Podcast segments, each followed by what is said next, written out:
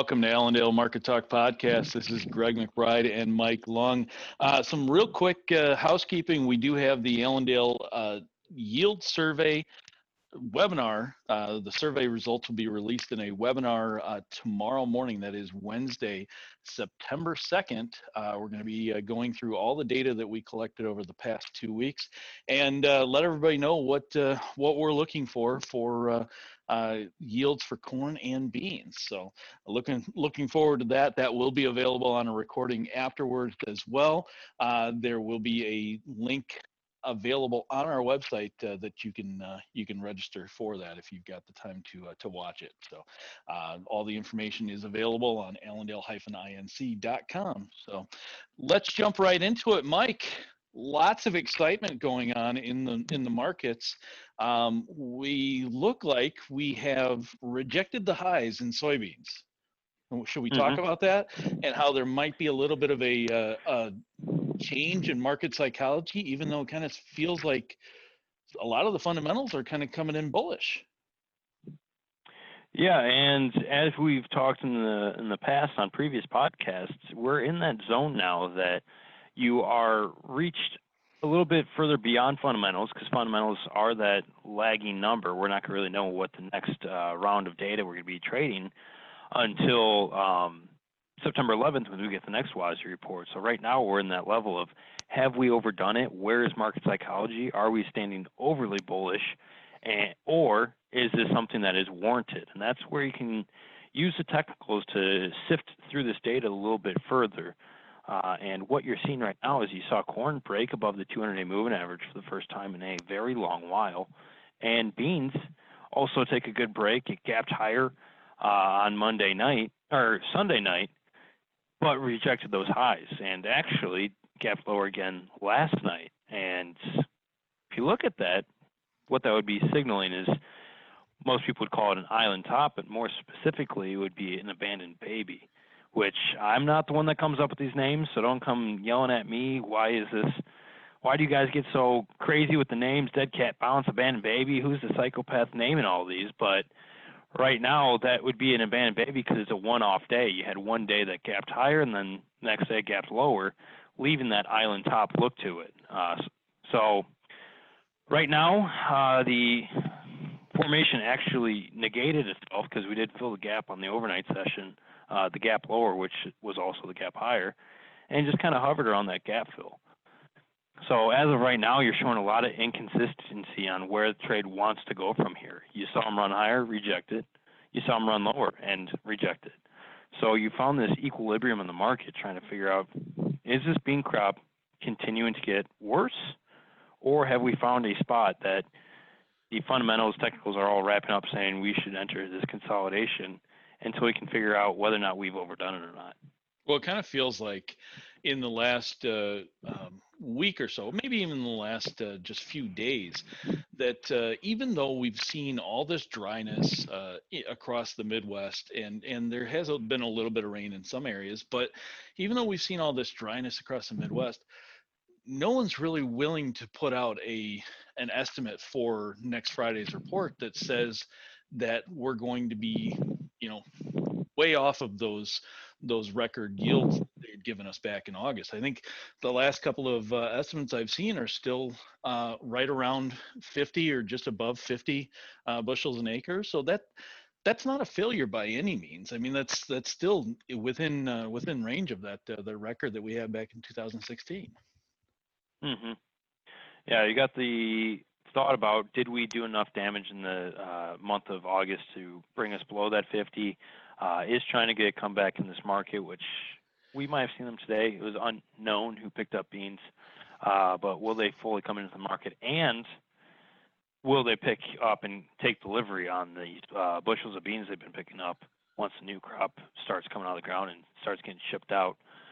So you're right. A lot of people are not looking for this to really fall to bed, but as we've seen in the past with beans, it's really difficult to actually know what our bean crop looks like until it's actually pulled out of the field.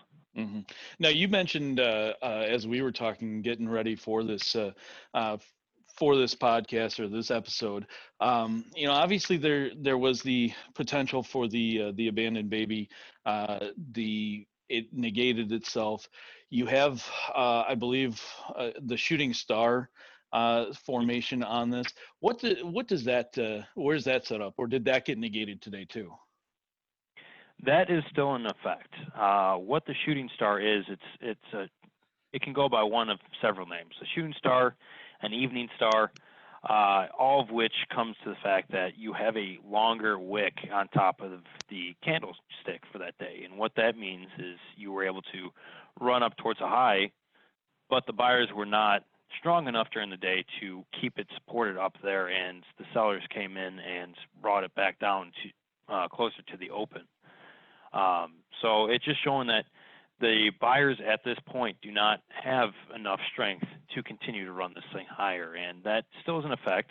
Looks really good with the gap lower yesterday, um, but is a little bit more cautious with the fact that we were not able to close in the lower quarter of the daily range here today. So still in effect. It still looks like a very good topping formation, um, but it's something you should be looking at. Most likely, knowing how today acted, look at some consolidation in this bean market going forward, at least until we get to the report. Okay, and then uh, let's look at uh, at the the corn side of things. You you mentioned that uh, we went through the uh, the 200 day uh, and then closed below it uh, yesterday. Um, what is there anything setting up that we need to be aware of or or concerned about when it comes to to corn prices at this time? Because let's face it, fundamentally, we're getting numbers out of China the last four or five days that look great. I mean, just in the last two days, we've sold over a million uh, a million tons to them. So mm-hmm. um, fundamentally, it's it appears strong. It sounds like with the derecho uh, storm and then the dryness uh, uh, effect that we will see uh, corn yields come down as well. Uh, what do we have to be watching for on the technical side? On the technical side, we have to see if we're able to get a run back up and break through those highs. Because uh, if you don't see a break of those highs seasonally, you have a tendency during harvest to go down and make uh, harvest lows. Whether or not that's going to be new contract lows, I, I highly doubt. But at this point, looking at that gap, that's still open below us, uh, down there at 345. Probably is not far far the realm of possibilities of where trade's going to be looking at uh, targeting for some kind of short-term downside, trying to see do we, in fact, like we talked about beans, have this crop continue to get smaller, or is it not as small as we have uh, priced in at this point? Um, you saw it in early July. We took the run up to about the same level, at 363. Yesterday, we ran through the 363 and the 200-day moving average, and it looks like what you saw was some stop shopping, looking to trap people in or get people uh, flushed out near the top. The market psychology is starting to find a little bit more stability below uh, 360 at this point, so it wouldn't be too surprising, especially if we overdid it with once the numbers come out. If we take a bit of a setback, that correction uh, back lower. Okay. Well, let's uh, let's talk about uh, one that uh, we don't necessarily talk about all that often, but has some excitement and and actually the the chart looks uh, pretty good. Uh, let's go to uh, to wheat. Um, now, there's a, a, few things setting up there. We do have some fundamental rumors that are coming out that are helping push this market. But from a technical standpoint, what do you think on the wheat here, Mark, Mike?